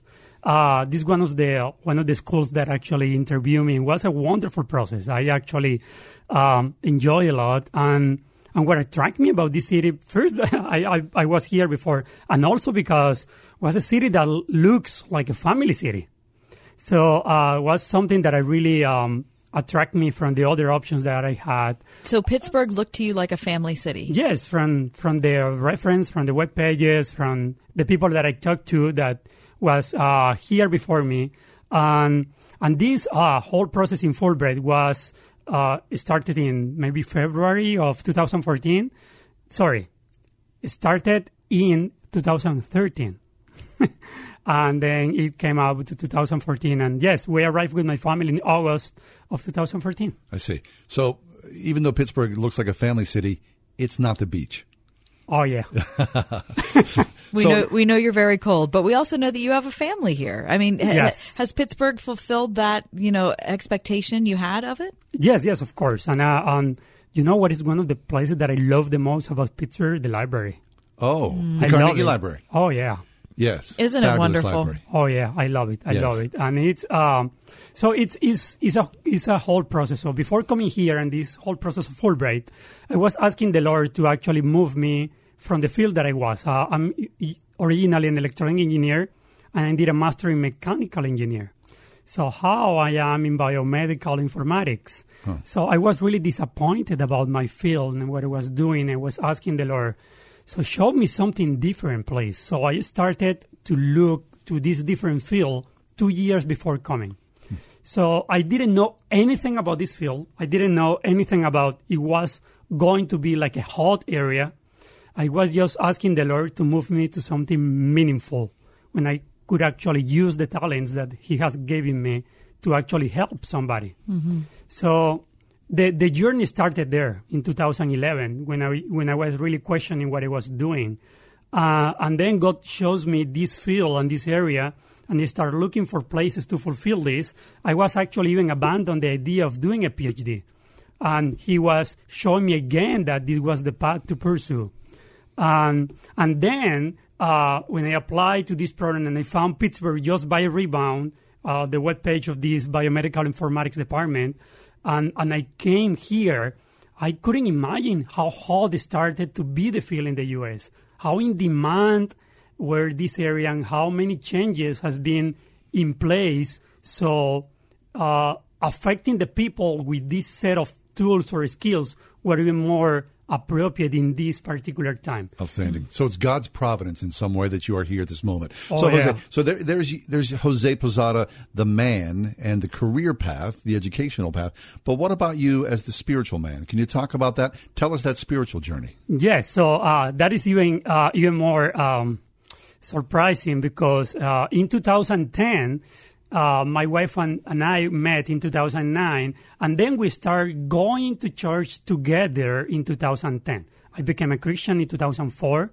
Um, my um, but I was not like really committed Christian back then, and in 2010 we decided to go full in. So we started process of, um, and a discipleship process when we start later becoming leaders of a small group, and we were doing this together when we were dating. And this is back back in Colombia. Back in Colombia. So when we were dating and we started with this process together, growing in faith together in this uh, church that we were attending, and it was amazing. It was amazing how to how to actually have uh, people that you that you care about, that you are every every week preaching the word, uh, going out to the streets to try to uh, preach the gospel to people. And it was an amazing process that started in 2010. And then when I came here, uh, it was a really difficult change to adapt uh, to the church here. How so? What, what was different from the church here as opposed to the church that you were used to in Colombia? We don't jump. We don't jump here. You don't No. jump. Were you jumping? Oh yeah. What kind of jumping? No, but what I say jump is that sometimes you are uh, in the middle of the worship and you are Up and down. up and down, right? wow, so we're dull. Huh? We don't jump we're here. dull here. There's no jump. well, uh, but um, uh, not so much about that. But uh, one one of the things is that, of course, the, the worship was really different. Yes.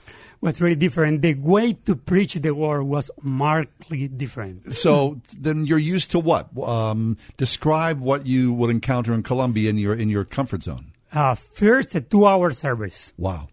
So that's starting from that. From that two-hour service, you have almost an hour of worship. Music, Yes, music, Right, yes. loud. contemporary that you went to? Oh yeah, Yeah. And loud. oh, he said loud a couple times. and a lot of jumping in the volume. Yes. So uh, that's one of the first parts. The second is that um, the preaching usually was applied. So uh, the preach the preach was really really applied. So what I was not used to. I was used to classes, but outside the main congregation Got it. Sunday. So when I came here, I say like, oh, this is something that I may hear in my small groups, but not Sunday. Hmm. So it was really a change for me. And the third thing, I sit in the second row of the church because even that I knew English, I didn't understand the pastor. Oh. So I, I was not like, what is he saying? So I didn't know the words in the Bible in English. Wow. I didn't knew what was stewardship. I didn't know what was atonement. I didn't know what it was. Sure. It's a whole Uh, other language. Oh yeah, what it was dual in the tabernacle. What, what, what is he saying? I didn't know anything, so I was like, was lost. So it was a difficult spiritual journey. It was a lot of effort to try to keep up, because we took a decision as family, and I'm not going to a Latin American church because I need to be out of my comfort zone. So um, You're so smart. Yeah, that. So, talk about how people have in Pittsburgh have responded to you being not from America. Okay, that's being uh, also different. So I'm really open, and I when I came here, there I touch everybody. I usually touch everybody. hug everybody. Yeah. So that's one of the first things. So when when the people receive me, for me it was a cool response because I was Mm. used to more warm. I see. Okay. So people like would wave to you, right? Hey, Two meters away. Uh, meanwhile, bubble. and you're kind of going, "Come over here, give me a give you a hug."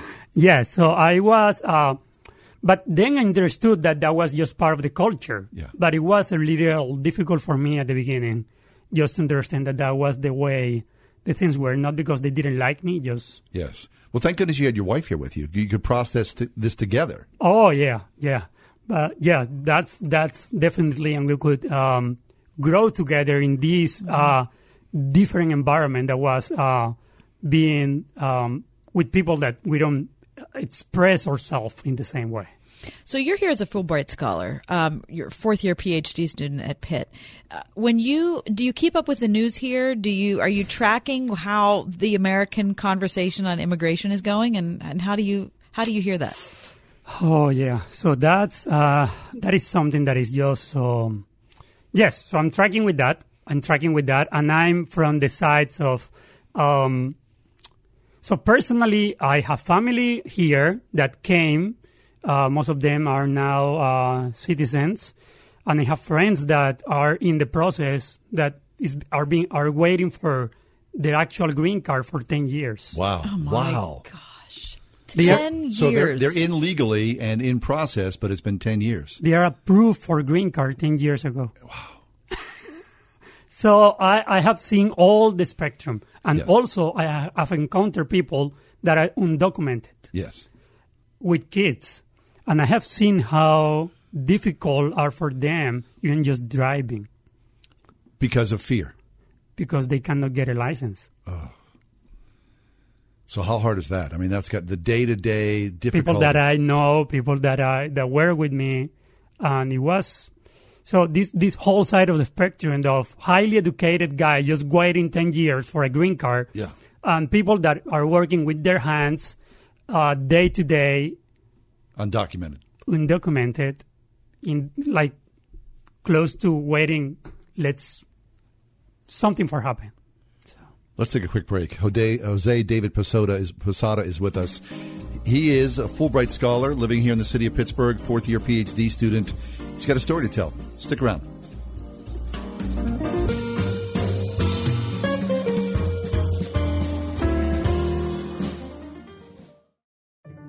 If you're a mom or dad of a child who struggles, you've searched high and low trying everything you can. From tutors to counselors, specialists to pills, you've tried them all with little success. You need to know there is a program that has helped tens of thousands of kids just like yours. Brain Balance Achievement Centers can make a real difference for your child. Brain Balance is a drug free solution that deals with the root cause of issues like ADHD, dyslexia, audio processing, and behavioral challenges. Our combination of sensory motor exercises, academic skill building, and a clean eating plan doesn't just mask the issues, but gets to the root of the problem. If your child has trouble making friends, is disruptive in school, or is frustrated to the point of tantrums, now is the time to call Brain Balance Achievement Centers. Learn more at brainbalance.com or call 724 390 9012 today. Showcase your business, meet local customers, and make new connections at the 2018 Pittsburgh North Regional Home Show and Business Expo. Friday, March 16th from 4 to 8 p.m. and Saturday, March 17th from 11 to 4 at the Block Northway, formerly Northway Mall. Free and open to the public, this annual event brings hundreds of local customers and over 70 area businesses together. A Pittsburgh North Regional Chamber of Commerce event. Details at pghnorthchamber.com. Studies show if you sleep next to someone who snores, you could be losing an hour of sleep every night. I'm Trina Webster, and I don't have that problem anymore. I'm Dan Webster. We're the founders of Z Quiet. We know how snoring can turn your sweet dreams into a nightmare of shoving, poking, and morning frustration. Not to mention those dreaded trips to the couch in the middle of the night. Snoring was a real problem for us. I tried everything, even surgery, but nothing worked. That's when we developed an amazing solution called Z Quiet. Z Quiet is easy to use and works immediately so you can sleep comfortably without making a sound. Just pop it in before you sleep and kick snoring out of bed forever. Millions of people are sleeping better every night thanks to Z Quiet. So if better sleep is one of your goals, go to getzquiet.com. Z Quiet fits both men and women. Try it risk free for 30 days for just $9.95. Text SLEEP to 246810 or go to getzquiet.com. Text SLEEP to 246810 or go to getzquiet.com. The economy is growing, businesses are hiring, and Americans are feeling good about their future opportunities. Looking to upgrade your career? Word FM hosts an online virtual job fair 24 hours a day, 7 days a week, every day of the year. Keyword virtual at wordfm.com now to find our newest employment opportunities from the comfort of your computer or smartphone. Sponsored by Express Employment Professionals of Robinson Township. The virtual job fair at wordfm.com.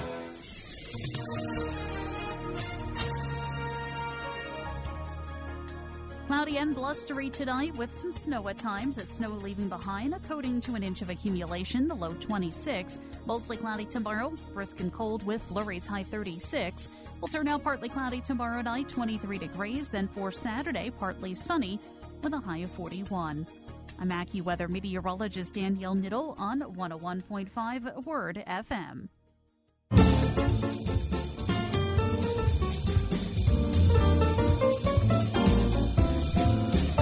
We're talking to Jose David Posada, who's a fourth year PhD student in the Department of Biomedical Informatics at the University of Pittsburgh. Um, we're getting to know him. He, he's come here as a Fulbright scholar from uh, Colum- from. See, I want to make sure I say it appropriately. Two O's. with, the, with two O's. Um, and uh, we've been talking to him about being in America and also being here in Pittsburgh as someone who is not American. So, Jose, you have become uh, established and loved in a local church here in the Pittsburgh area. Um, and you're now involved in a project called You Can Read the Bible. So, first off, tell us about your church and tell us about this program. So, uh, so the church started an initiative to try uh, to encourage the people to read the Bible. So that's the only and solely purpose of this. Let's try to encourage the people to read the entire Bible. So that uh, project started last year. And what, tell us about your church. So the church is like it's called Bellefield Church. Uh, it's a church that is uh, located in the main campus in Oakland. That I actually the story how do I get to Bellefield is really interesting because the people that in the guy that invited me to the church is not in the church not anymore. uh, Was it Amilcar? Uh, no, was uh, Lucas. He is now in a different church because her wife goes to a different church. I see. So Did he say there was jumping? He said you might like this church because sometimes they jump. Okay, so Bellefield Presbyterian Church. Yes, Bellefield Presbyterian Church. So they start these along with classes at the church. And then Dave uh, was telling me, you know, there are some people saying, when are we going to release the Spanish version? So I was in the middle of trying to propose my PhD. and I was like, oh, should I do this or not? Actually, I'm proposing March 15, like next week. So wow. so was like, oh no, I don't have time for this. So um, so but I start reading, I start reading along, and then God say, okay, let's do it. Like it's it, there is always time, there is always something that it can be done. So because as, as uh, along with the text, there is also recordings to do. Right. So this you can read the Bible is is a web-based program Yes. that just encourages people to read the Bible. Mm-hmm. That's all it is. Yes, Right? It's, it's all that. There is no publicity, no reference to even any church. So people that are afraid of denominations doesn't have an excuse to go into the page. Right, It's just to get people to read the Bible. No, but there's that's it. so there's a written plan, but there's also the audio version. So you can listen to the Bible. Yes, and the main difference of this is that is is not trying to explain you the text. It's not trying to give you like a superficial explanation, but also really these really deep thoughts that nobody understands. So it's trying just to give you enough context so you can follow along. I see. A text that is written in an ancient form of literature. I see. So So you can read the Bible uh, clearly a lot of English speakers can do this, but you're looking for people who are Hispanic as well. Yes. So we started this with the uh, with a really old version of the Bible, and we just get announced that we are going to be able to use the the mainstream version that Latin American, almost every Hispanic Spanish speaking church is using.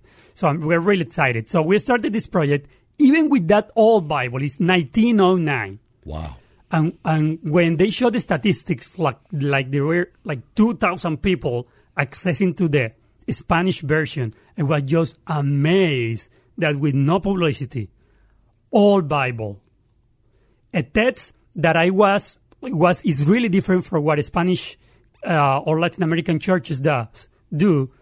There were so many people drawn to read the Bible like the work that God is God is doing to bring the people to read His Word is just amazing because the resources we are spending to let the people know that that is out there is almost zero. Right. So there's been no publicity for this project that uh, Bellefield Church has taken on. You can read the thebible.com and there's no advertising associated with it. There's nothing, but with no, with, with, with, no, with only word of mouth, now there are about 30,000 people around the country and now around the world that are following along with this. Wonderful. But Yes. you want somebody who's Hispanic to read along. Yes, so so we are starting doing these adaptations, but it's not just translation because there are a lot of things in English that doesn't match in Spanish. So we started these adaptations in Spanish and and trying to encourage the people to read that and reading the text. And and this amazing thing is is, is just happening uh, and people connecting, I think, from all over the world to to listen to this resource. Sure. Well, Jose, thanks an awful lot. Yeah, I mean, thank you for being here, for telling your us your story. story, and for reminding us again of you can read thebible.com. As Jose said, this is not denomination based, this is not teaching based. This is just a way to get you to read the Bible on a daily basis. You can read or you can listen in, and there are just they're not professionals reading. This is just Regular you know people. regular people who are reading the Bible. And uh, if you go to youcanreadthebible.com, there's a link at our Facebook page, The Ride Home with John and Kathy. You can read along as well. Very nice. Jose, it's been a pleasure. Thanks so much for coming in and telling your story. Thank you very much, John and Kathy. The pleasure's ours. Jose David Posada, information about You Can Read the Bible. We've got that uh, Facebook page, johnandkathyshow.com, on the web as well.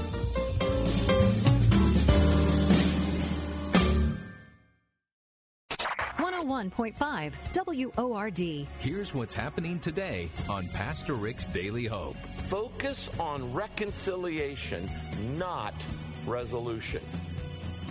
Focus on reconciliation, not resolution. There's a big difference here. Reconciliation means reestablishing the relationship. Resolution means resolving every issue. We no longer have any disagreement. We no longer have any problems. That second one isn't going to happen because some things you're never going to agree on. Daily Hope with Rick Warren tomorrow morning at 11 on 101.5 WORD. It's an amazing song. You know, I've never told anybody my story. From Erwin Brothers Entertainment comes I Can Only Imagine. When I was uh, 11 years old, life was tough. On March 16th, discover the untold story behind the beloved song that inspired millions. My dad was a monster, and I saw God transform him, so I wrote this song for my dad. I Can Only Imagine. Rated PG. Parental guidance suggested. In theaters March 16th. Go to ICanOnlyImagine.com. Imagine not eating for days and not knowing when or if you'll ever eat again. That's the grim reality for poor families in Haiti. Odette doesn't know when she'll be able to feed her family again. She and her husband Jerome care for their two grandchildren after the death of their daughter. But because of their age and poor health, it's hard to find work. Odette knows that her grandchildren aren't getting enough to eat, but she has no way to find or buy food. Poor families like Odette's suffer with no hope. They have no idea how they will survive. But you can help. Today, you can provide food every day for the next year and a lifetime supply of clean, safe water through Food for the Poor. For just $50, you can ensure that Odette's grandchildren get the food and safe water they need to survive. Would you allow God to use you to save the lives of suffering children in Haiti and Guatemala? Make your life saving gift now by calling 855 828 HOPE, 855 828 4673.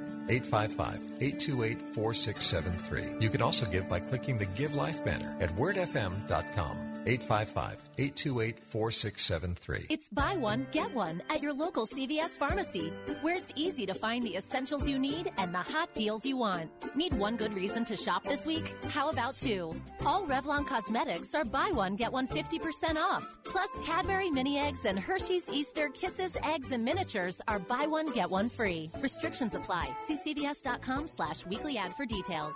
Feel good? Save money at your neighborhood CVS pharmacy. For over 35 years, First Baptist Christian School of Butler has quietly offered parents one of the most affordable, high quality Christian educations around. A complete education from pre K through 12th grade with free busing, smaller classes, an extremely high teacher student ratio, competitive athletics, and SAT scores well above the national average. Think an affordable Christian education is beyond your reach? Think again. First Baptist Christian School of Butler at butlerfbcs.com. Less than two weeks after an all time high, the stock market experienced its largest single day drop in history. How does that affect you? Does that have you worried and feeling nervous? Tune into this week's Your Retirement Blueprint with Kurt Kanodik and Ethan Lane, Saturday morning at 10 to find out what market volatility could mean for your retirement. In volatile times, Your Retirement Blueprint can help keep your retirement plan on track. Join us Saturday morning at 10 on 101.5 Word FM.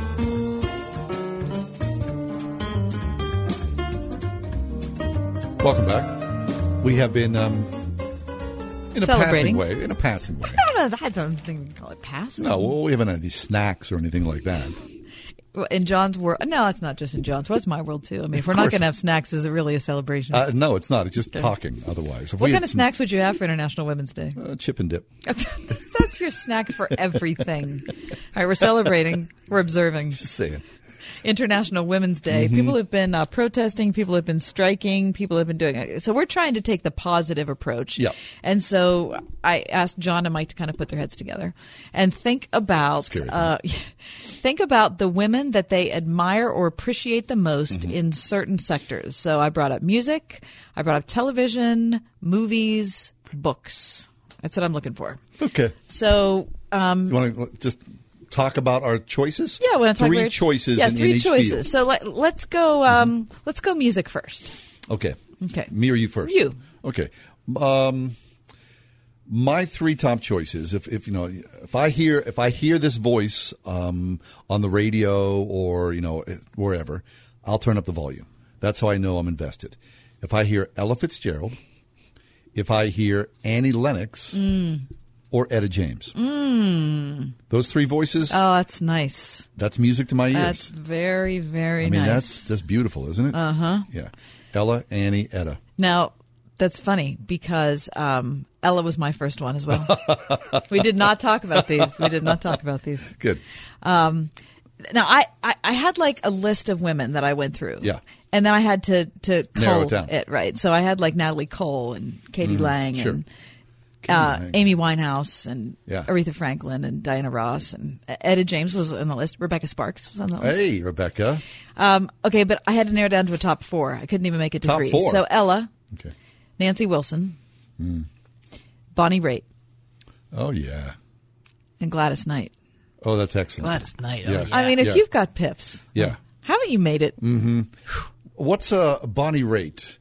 Well, I I have I several of her. I can't make you love me if you don't, Uh, because you can't make your heart I feel mean, something it won't. she came out like uh, mid '90s, right? Was it mid '90s or It was 90s? probably no, I'd say it was mid '90s She burst out with some breakaway when she albums. was forty-five Oh, years old, exactly. fifty years old. Right. I mean, I mean, Bonnie she's just a, she is a tremendous, sure tremendous is. talent. I had never heard of Bonnie Raitt until until this until that, yeah, course, until yeah. I can't She make you love me. Meanwhile, she'd had a she'd had a 25 year career in blues Yeah. before then, but I just never knew about. well, because yeah, there was just something different about that. Right. It just exploded on the music scene. right, but every time she has been uh, to Pittsburgh, I have. Have you seen see her? Oh, Yeah. have you? Yes. What kind of show? How's the oh, show? it's a great, Yeah. Uh-huh. great show. It's a wonderful show. Her last one was maybe a year ago, a year and a half ago at the Benedum. It was just great. Mm. She's traveled with the same band for Oh, like a couple decades. That's super yeah. cool. So these guys know what they're. It's it's you're getting a full Nice. unit. It's great. Okay, Mike, uh, you want to chime in on this? Sure, yeah. Okay, it's three uh, female voices. Okay. Well, I like Pink. Oh yeah, She's an amazing singer. She is an amazing singer. She's been through a lot. Yeah, she's she's a hardcore girl. Mhm. She is a hardcore girl. Um, this is this is kind of going way back, but Judy Garland. Oh, do you love? I didn't know you loved oh my gosh, Judy. she's brought me so much joy Oh. when I was little. Isn't she the most charming thing? Watching Wasn't Wizard she of Oz. just- Oh, My uh, my pappy had to throw the movie away because I literally watched it every single day, and he would watch me on pretty much almost every single day. So and he he got had- sick of it. That's horrifying. I think it's the scary, I think it's the scariest movie of all time. Pappy, Oh, I, I love, love that, that movie. song. Oh, it's a great. Oh, I love movie. that movie. Yeah, me too. And this is kind of outside of the box. This is a women women's athlete, Serena Williams. Oh, you brought up. You went athlete. Wait, Wait, wait, we're wait, not wait. even talking I athlete know. I kind of went out of the box Hold here. on, what are you talking about? But I have to. I have to. We're This talking woman- music, and all of a sudden he's in tennis. Jumping here. I'm sorry. heck? I have to. This woman won the Australian op- Open eight weeks pregnant. I have to give it to her. What- what- what- That's she's a singing? Very, that's a No, very good point. But she ro- she won the Australian Open eight weeks pregnant. Okay, all right. I'll, I can't and it was that. probably the tenth time she'd won it Probably for so, crying yeah, out yeah. loud. Probably. Yeah. Okay. Although she does vocalize as she plays tennis. Of course she does. Doesn't All right, she? let's go TV. TV. Now you can pick your favorite TV character That's or your favorite. TV actress. You can go either way. Okay, I picked three favorite women TV characters. All right. Lily Munster. As a child growing up, Oh, I thought Lily Munster was a very wise woman. In the midst of all that sort of, you know, Herman Munster chaos and Grandpa and, you know, Eddie and Marilyn, I think is her name, the, the daughter who was the regular daughter. Lily Munster to me was sort of a role model. Hmm That's the first time I've ever heard someone say Lily Munster was Yeah. a role model. Yeah. Okay. Carol Burnett.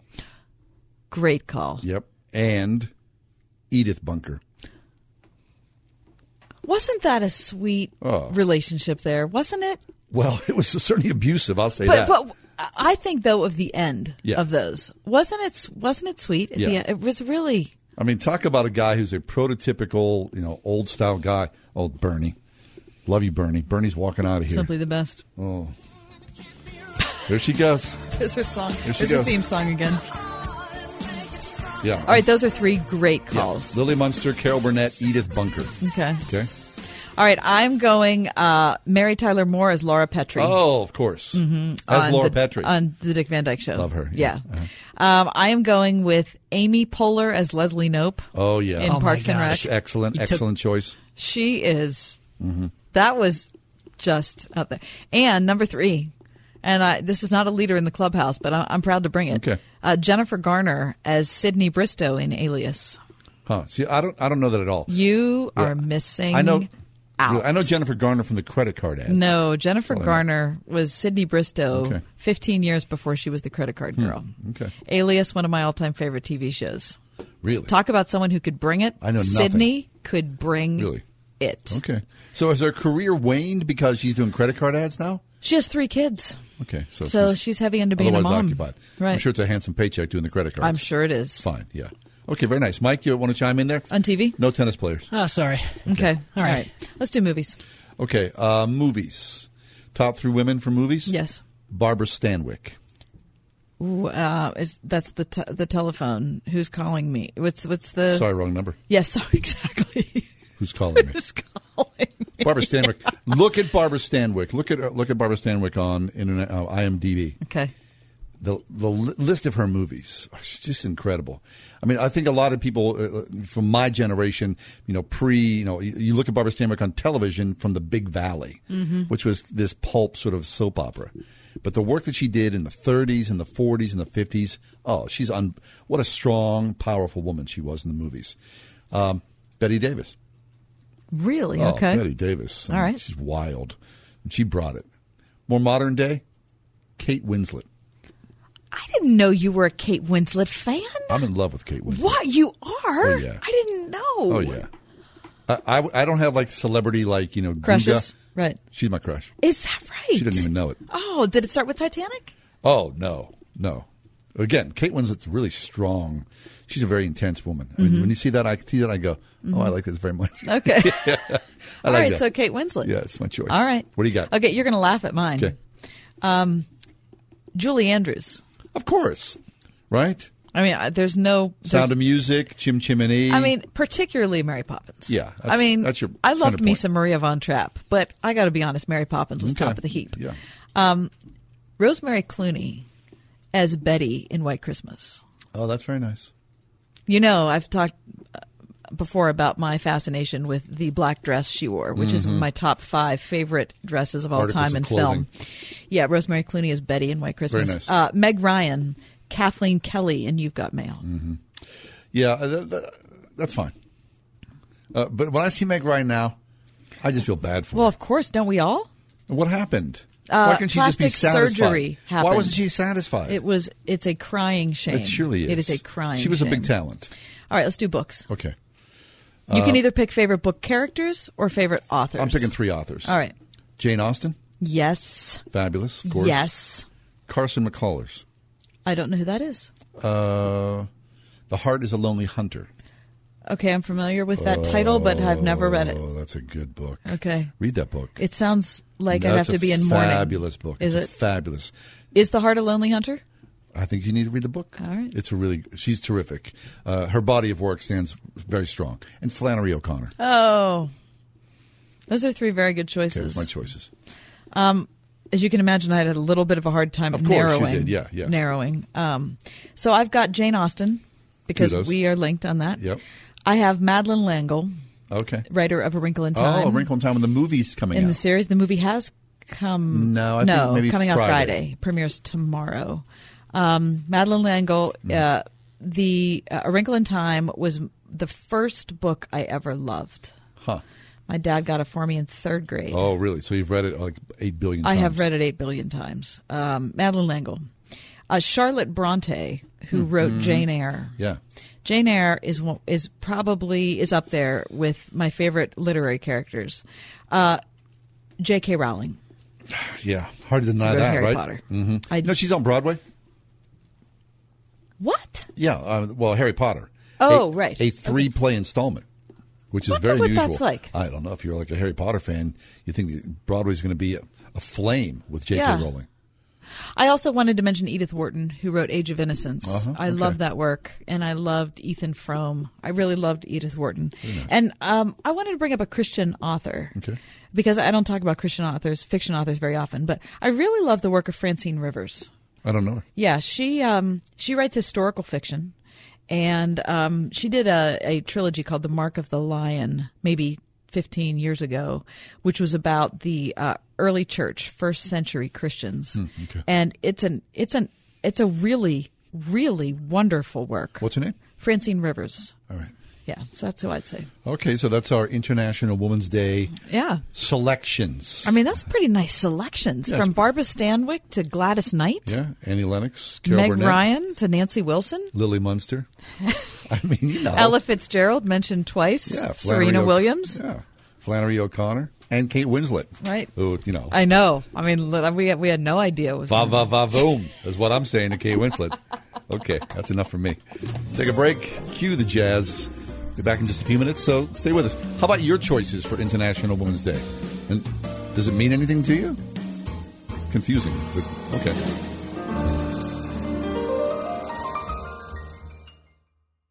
Showcase your business, meet local customers, and make new connections at the 2018 Pittsburgh North Regional Home Show and Business Expo. Friday, March 16th from 4 to 8 p.m. and Saturday, March 17th from 11 to 4 at the Block Northway, formerly Northway Mall. Free and open to the public, this annual event brings hundreds of local customers and over 70 area businesses together. A Pittsburgh North Regional Chamber of Commerce event. Details at pghnorthchamber.com.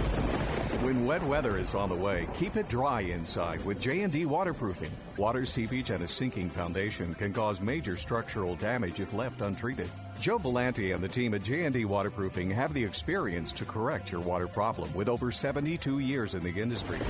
Call the Tri-State's premier waterproofing company now at 1-800-VERY-DRY for a free estimate and big savings on all waterproofing services for a limited time. J&D Waterproofing, 1-800-VERY-DRY. There's a girl in El Salvador who dreams of becoming an engineer. There's an elder in Uganda who dreams of having a community to call his own. No two dreams are the same. Help one person achieve theirs at unbound.org.